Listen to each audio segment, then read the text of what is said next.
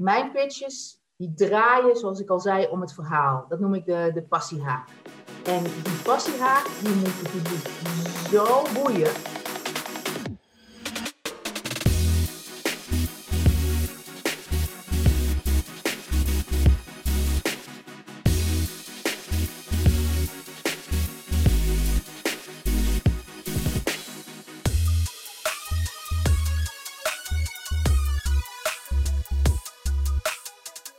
Yes, yes, yes. Een nieuwe Growth Deep Dive podcast.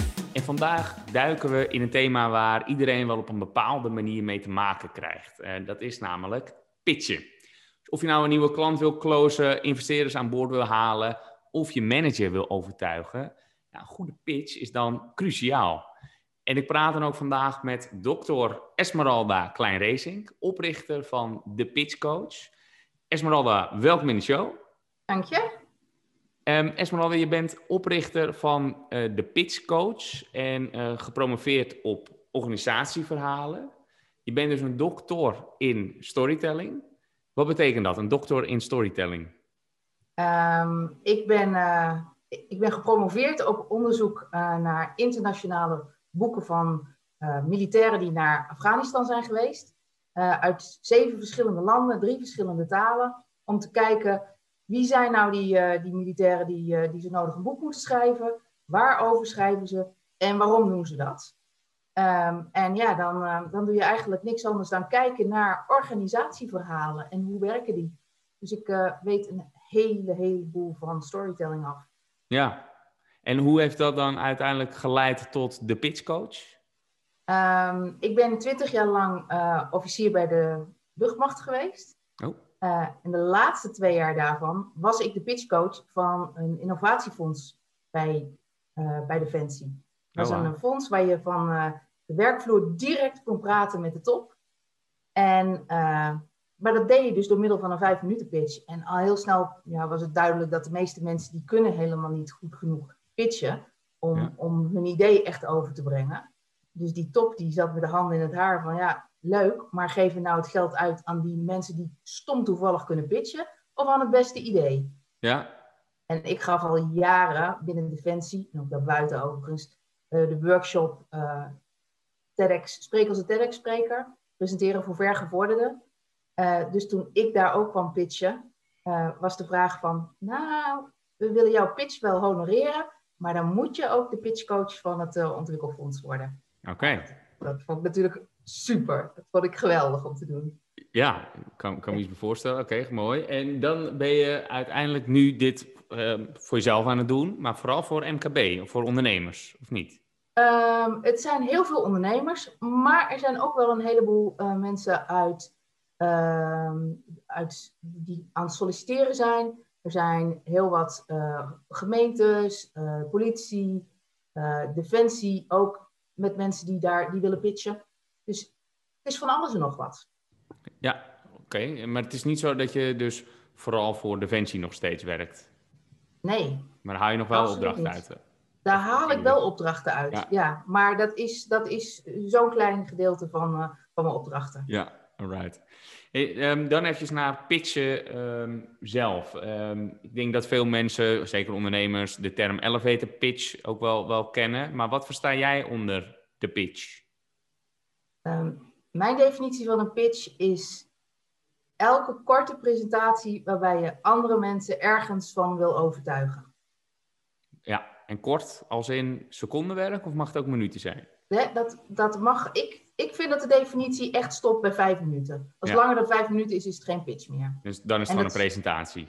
Ja, dan wordt het een presentatie of, of eventueel een TED-talk. Dat kan ook nog. Hè? Dat is ja. dan een heel, ook een heel erg gecondenseerde presentatie waarin je heel veel informatie toch maar in 10 minuten doet. Ja. 12.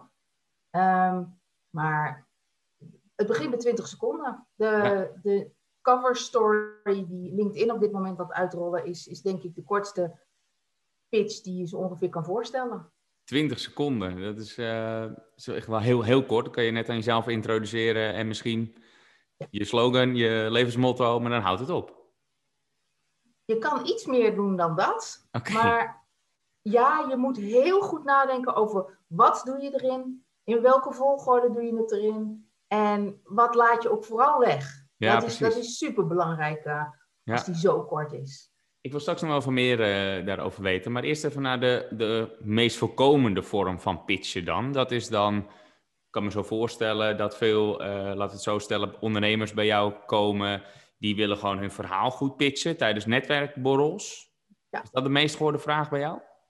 Ehm, het is een van de twee meest gehoorde vragen. Het is die.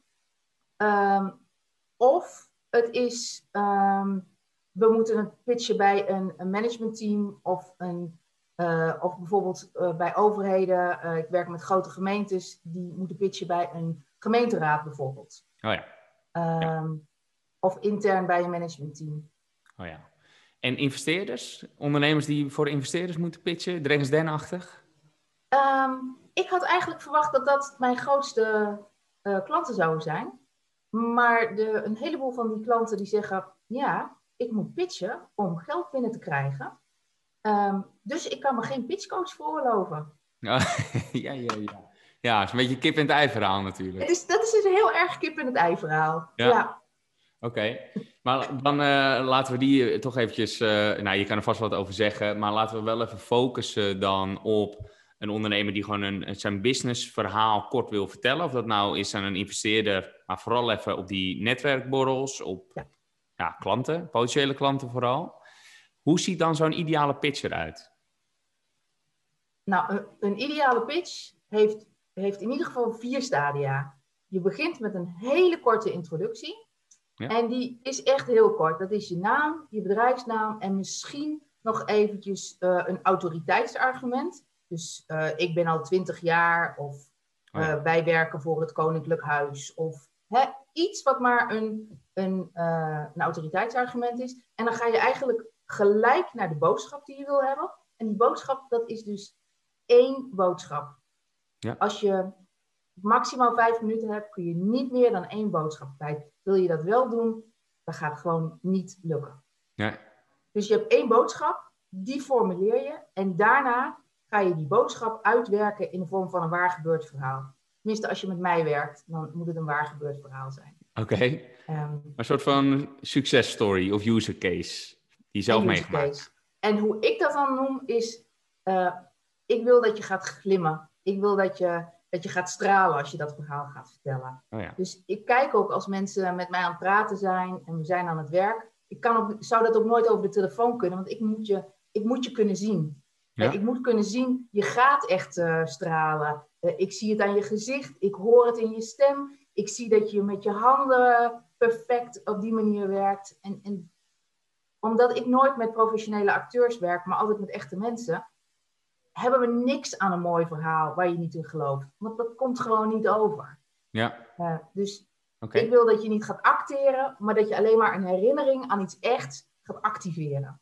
Ja, oké, mooi gezegd. Nou, dat was stap 2 nog steeds, toch? Eh, dat is eh, stap drie al. Drie, oké. Eén, introductie. Twee, je boodschap. Heel Oh ja. kort ook weer. Drie, het onderbouwen van je boodschap met, dat, met het verhaal dat die boodschap helemaal onderbouwt.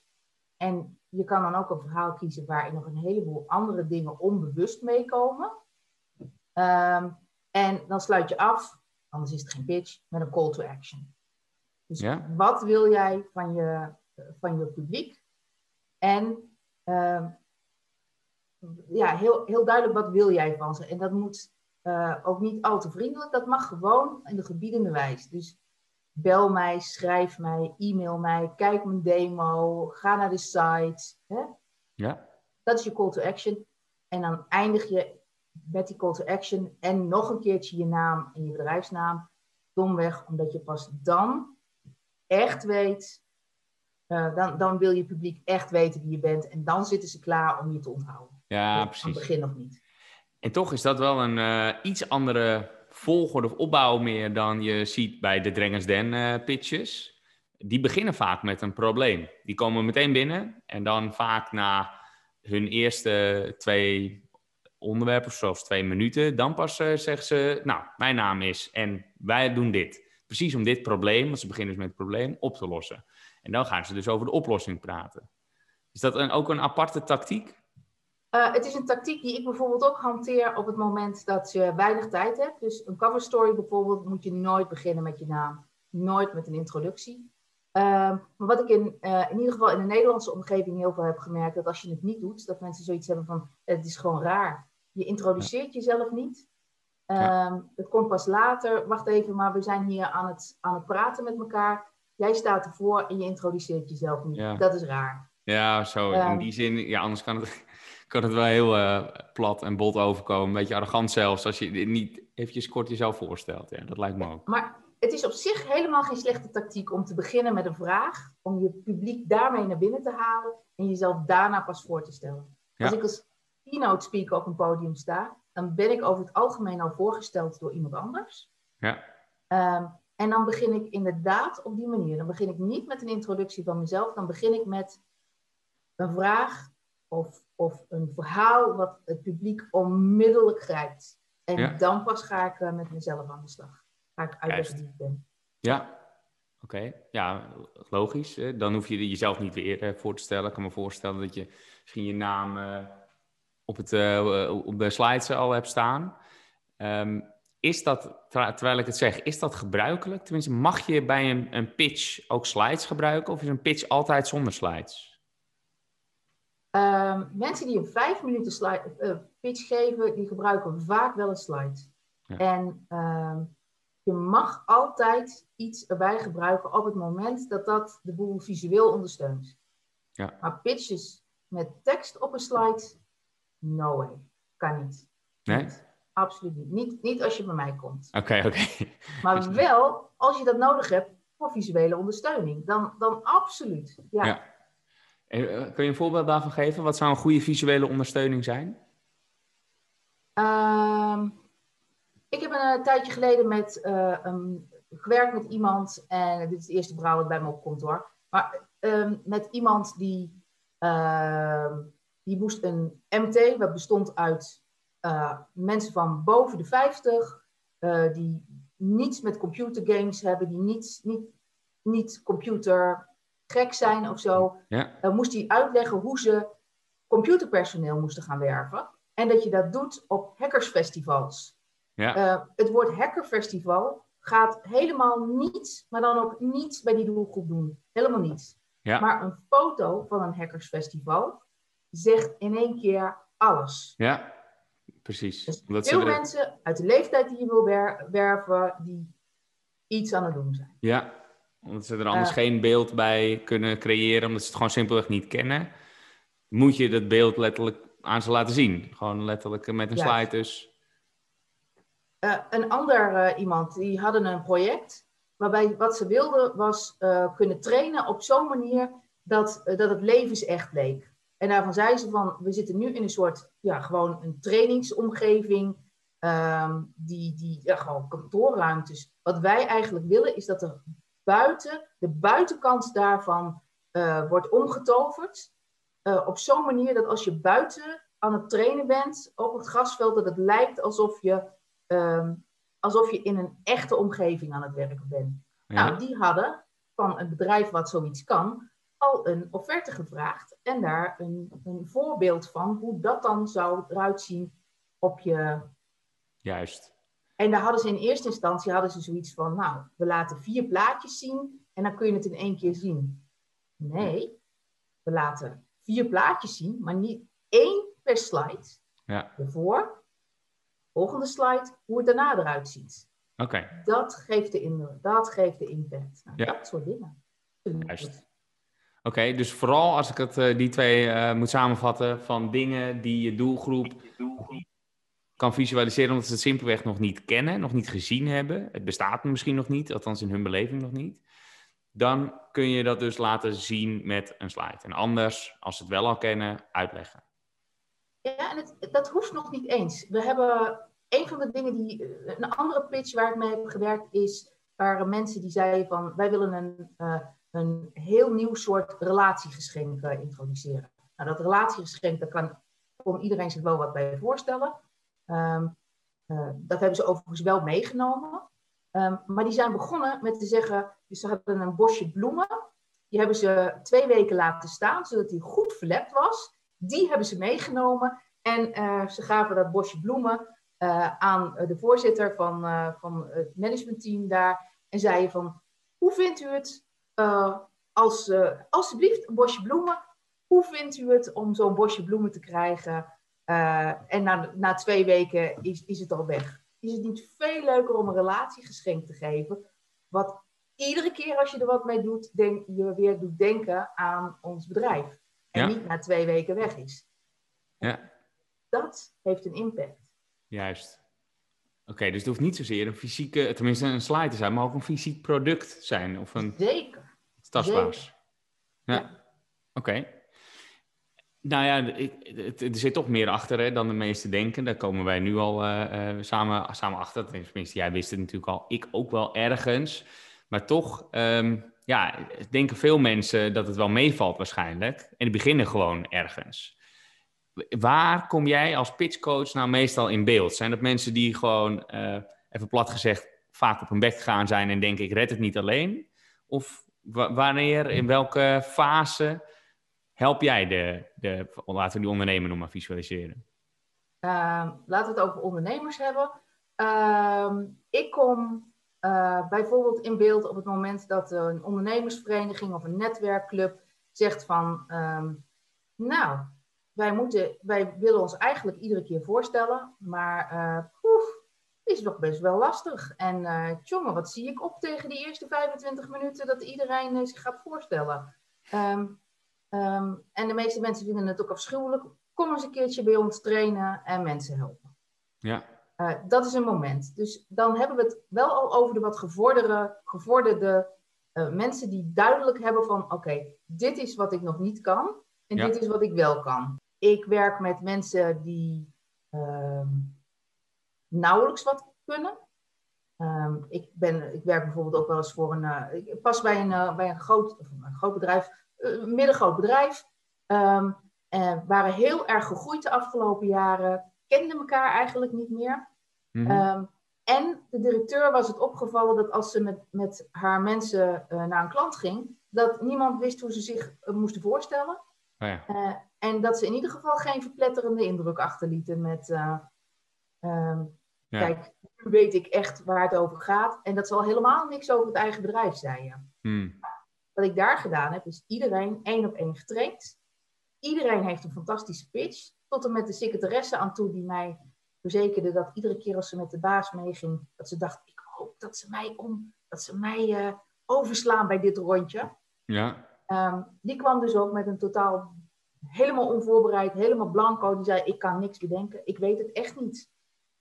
Um, en... Maar er komen dan ook mensen die zelf uh, sales zijn en zeggen van ik heb een geweldige pitch, ik luister ernaar en dan gaan we hem echt, nou echt waanzinnig maken. Ja, dus beginners die bijna niks kunnen qua pitchen, zoals je zegt. Maar inderdaad ook uh, gevorderden die van een 9 een 10 willen maken. Die gewoon weten ja. dat ze goed zijn, maar echt die, dat fine-tunen nog. Ja, ik krijg iedereen naar die 6,5. Dus in okay. ieder geval naar die, die ruime voldoende daar krijg ik iedereen naartoe. Maar als jij met een, uh, met een 8 binnenkomt, dan gaan wij je naar de 9,5 tillen. Ja, oké. Okay. Absoluut. Een paar puntjes uh, erbij. Keurig. Absoluut. Zie je het nou vaak misgaan bij mensen die het in eerste instantie helemaal zelf proberen? Want er zal vast heel veel op YouTube te vinden zijn. Je biedt zelf natuurlijk ook een, een webinar aan die gratis uh, te zien is. Red je het daarmee? Um, de mensen die bij mij komen, hebben over het algemeen een matige pitch. Ja. Matig. Oké, mooi voorzichtig gezegd, maar het is, het is, het is niks. Um, nee, dat zeg ik niet. Ik zeg niet dat het niks is. Um, kijk, als je een pitch in ieder geval goed opbouwt en die structuur van die vier aanhoudt, dan moet je op zijn minst wel een, een vijf en een half kunnen halen. Ja. Maar of het dan sprankelt, nee. Nee. En het zit hem dan met name in, de structuur is goed, maar het verhaal, het verhaal vertellen, dat is het probleem. Dat is, dat is het grote probleem. En binnen de tijd blijven. En daar help ik mee. Ja. Want de meeste mensen die bij mij komen, die, die lopen gierend uit de tijd. Um, gierend uit de tijd van eh, ze hebben vijf minuten en ze, ze praten dubbele. Um, ik werk met mensen meestal en dan zeg ik, uh, we gaan een anderhalve minuut pitch maken. En het maximum is, is dan twee minuten. Verder mag je niet uitlopen. En ja, dan is het uh, helemaal niet gek als uh, mensen er uh, vier minuten over doen. Ja. En dan vraag ik na aflopen, goh, hoe lang dacht, dacht je dat dit duurde? Dan heb ik een timer erbij. Hoe lang dacht je dat het duurde? Nou, misschien, misschien wel twee minuten. Ja, en dan vier. Ja, ja. ja ik kan me dat uh, voorstellen. Sterker nog, ik heb dat zelf ook wel. Ik heb best wel veel gepitcht. Ook uh, gewoon uh, sowieso bij klanten pitch ik soort van dagelijks. of potentiële klanten voornamelijk. Maar je bent er heel gauw um, te lang bezig inderdaad. Maar ook dan vaak een, een monoloog aan het houden. Ja. Dat je niet luistert en geen vragen stelt tussendoor. Is een pitch altijd zonder interactie? Dus echt uh, jij eerst en daarna misschien na afloop een keer een vraag stellen? Of mag je ook tussendoor een vraag stellen? Het soort pitches waar ik het meest mee werk zijn pitches van anderhalf tot twee minuten. Ja. En dat is een monoloog. Ja. En die wordt ook als monoloog geschreven. Um, omdat mijn pitches, die draaien, zoals ik al zei, om het verhaal. Dat noem ik de, de passiehaak. En die passiehaak, die moet je publiek zo boeien dat ze Mhm. aan je lippen hangen en dat ze niets anders kunnen en willen dan dat verhaal van jou horen en, en, en, en afluisteren en weten hoe dat afloopt. Ja, Eh, daar draait het om. Dus ja, mijn pitches, als ik met mensen werk, zijn de pitches zijn een monoloog. ja. Dat is dat sprankelen dus. Hè. Dat, dat kan je bijna niet eh, acteren. Dat moet je gewoon eh, echt hebben. Eh, Gewoon een echt een goed verhaal hebben, zeg je. Ja, dus ik, ik ga ook eerst met iemand zitten. Ik, we, we, we, komen- we- ja, we praten een beetje over wat de boodschap moet zijn. Die hebben ze vaak al wel bij zich. Want ik vraag iedereen, maak een pitch. Besteed er niet meer dan, eh, dan, dan 30 eh, minuten aan. Hè. En dat heb ik net uitgelegd, die vier, eh, die vier punten. Ja. Ehm, en dan wil ik daarna dat verhaal wat ze nu hebben, wil ik horen. En heel vaak zeg ik, vertel nog eens een verhaal. Vertel nog eens een verhaal. En dan op een gegeven moment dan zie ik een verhaal waarbij iemand begint te glimmen en te stralen. Dat ik denk van, maar dat is dus het verhaal. En die Ja. moeten we dan zo gaan vertellen, dat die helemaal past bij die boodschap. Ja, precies. En zit er dan nog veel eh, knutsel- en draaiwerk eh, aan voordat het verhaal ook bruikbaar is? Want ik kan me ook voorstellen dat het veel te lang is, al eh, over time management gesproken. Dus je moet al Ja. heel snel tot de kern komen. Gaat het dan niet ten koste van zo'n verhaal? Niet als je dat doet met iemand die heel goed kan schrijven. Ehm, dus je- over het algemeen kunnen mensen het niet zelf, omdat je te veel details erin wil, omdat het zo moeilijk is om de hoofdlijn eruit te halen. Maar ik kijk er vanaf de buitenkant naar. eh, en, en ja, ik doe niks anders dan, dan, dan verhalen kort en helder en duidelijk maken. Ja. Ehm, en, en dat is nou juist waar mijn kracht in zit als pitchcoach. Om je te helpen om dat dan zo kort te maken dat je een fantastisch verhaal, wat je anders. Nou, ik had afgelopen zaterdag heb ik met een cliënt gewerkt en die zei van tevoren al: Ik ben een beetje langdradig. Ja, ja. Ehm, daar hebben we dus in anderhalve minuut een verhaal gezet waar zij, ehm, ik denk een half uur mee aan het vertellen is geweest. Ja. En iedere keer opnieuw weer met andere details kwam. En weer een detail, en weer een detail. En we hebben het uiteindelijk teruggebracht tot anderhalve minuut, waarvan zij echt aan het eind zei: "Ah, Wauw, maar dit is het. Ja. ja, dit is het. De kern. Dit is de kern. Ja. En de rest is inderdaad allemaal niet belangrijk. Juist. Ja, oké. Ja, ja, nuttige informatie dat we even zomaar oppakken hier zo. Ik heb nog eh, een, een drietal stellingen waar ik even eh, snel doorheen wil eh, met je. Je mag alleen antwoorden met eens of oneens. En na de derde vraag ik je om een toelichting. Oh jee. De eerste is, komt ie. Nadat je je bij de KVK hebt ingeschreven als ondernemer, moet bovenaan je prioriteitenlijst staan je pitch oefenen. Absoluut. Juist. Oké, dat dacht ik al. Ehm, tweede, er is genoeg online te vinden om zelf, zonder professionele hulp, in ieder geval een begin te maken van jouw ideale pitch. Ja, dat begin maken kan absoluut. Ja, juist. Oké, ook juist. Ehm, Komt-ie? Laatste. Genant, maar je moet even oefenen voor de spiegel. Ja? Maar niet even. Niet even. Gewoon lang. Ja, juist. Ja, laten we met die laatste beginnen. Want, want ja, ik vind dat inderdaad, ik zei het al, ik vind het een beetje gênant. Dan sta ik zo voor de spiegel en mijn vriendin staat al een stukje verderop, een beetje zo te gniffelen van wat ben jij nou aan het doen? Ja, oefenen. Maar daar moet je dus eventjes doorheen. Uh, ja, en als je dat echt gênant vindt, dan moet je dus tegen je vriendin zeggen: joh, ga even wandelen, ja. want ik moet oefenen. Uh, want je moet, het, je moet het oefenen. En dat is zeker bij de methodiek die ik aanleer, en dat heet live leren, is dat, is dat super belangrijk. Want je moet je pitch in je lijf hebben zodat je de, zodat je de handgebaren erbij maakt. Dat je, dat je straalt, dat, je, dat alles klopt. Ja. En dat kan je niet doen door zo te gaan staan en een beetje in je hoofd te murmelen. Ja. Dan ga je hem niet krijgen. Je gaat hem krijgen door hem te doen. Door hem hardop uit te spreken. En alle functionele gebaren die je erbij wil maken om die te oefenen. Ja. ja. Oké. En dan uh, die, die, op die tweede antwoordde je hè, dat ook, uh, ook eens. Uh, dat je wel een begin kan maken, dus door gewoon online te oriënteren. Maar dat is dus wat je zei. Je kan misschien een zes ervan maken. Jij zorgt voor die twee punten extra, zodat het ook echt shine wordt en een acht. Ja. Maar er zijn ook mensen die, die hebben al heel veel geschreven en die hebben al heel veel op een podium gestaan. En die maken er dus een acht van. Ja. En dan maak ik er een een 9,5 van. Ja, ja, ja. Mooi. Altijd ruimte voor verbetering, geen 10? Nee. Nee. nee.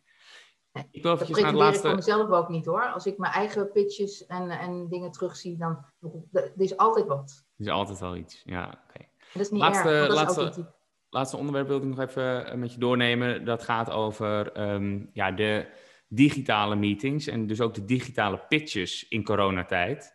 Hoe anders is pitchen via Zoom? Um, voor heel veel mensen lastiger.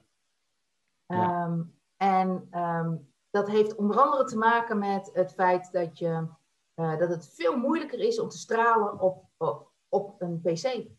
Ja. en daar moet je dus bewust uh, moeite voor doen. Ja. En als je een paar tips wil, eentje ervan is probeer net iets enthousiaster en net iets harder te praten dan wat je normaliter doet. Dat voelt voor jou voelt dat overdreven, maar het komt op de camera echt beter over. Ja. Uh, voor de luisteraar, je wijst naar, naar, naar je keel. Wat, die moet anders praten ook, in plaats van luider ook.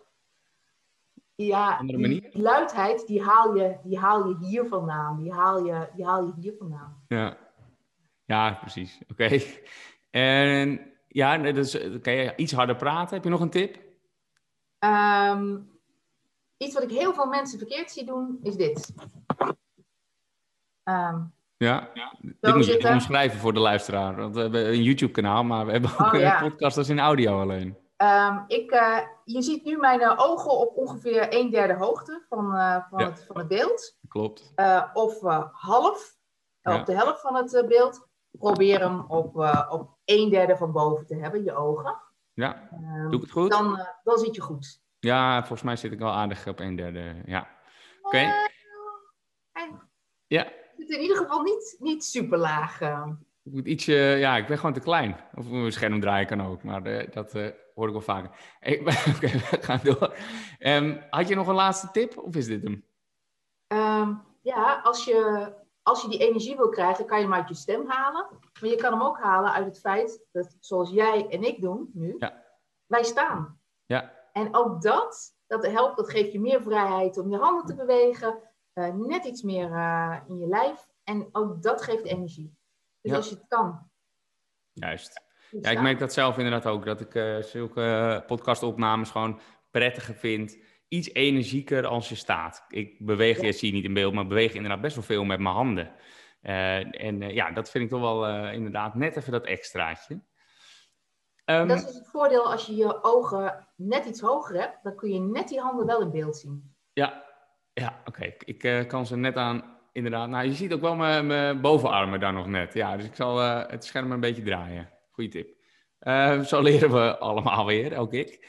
Um, Waar ik uh, tot slot nog even naartoe wil gaan, en dit is de, de, de laatste vraag, is als, je, um, als het gaat om pitchen natuurlijk, wat is nou een, de ultieme tip om aan een, aan een, laten we zeggen, beginnende marketeer, beginnende ondernemer mag ook, ehm, om dus dat pitchen gewoon op de rit te krijgen?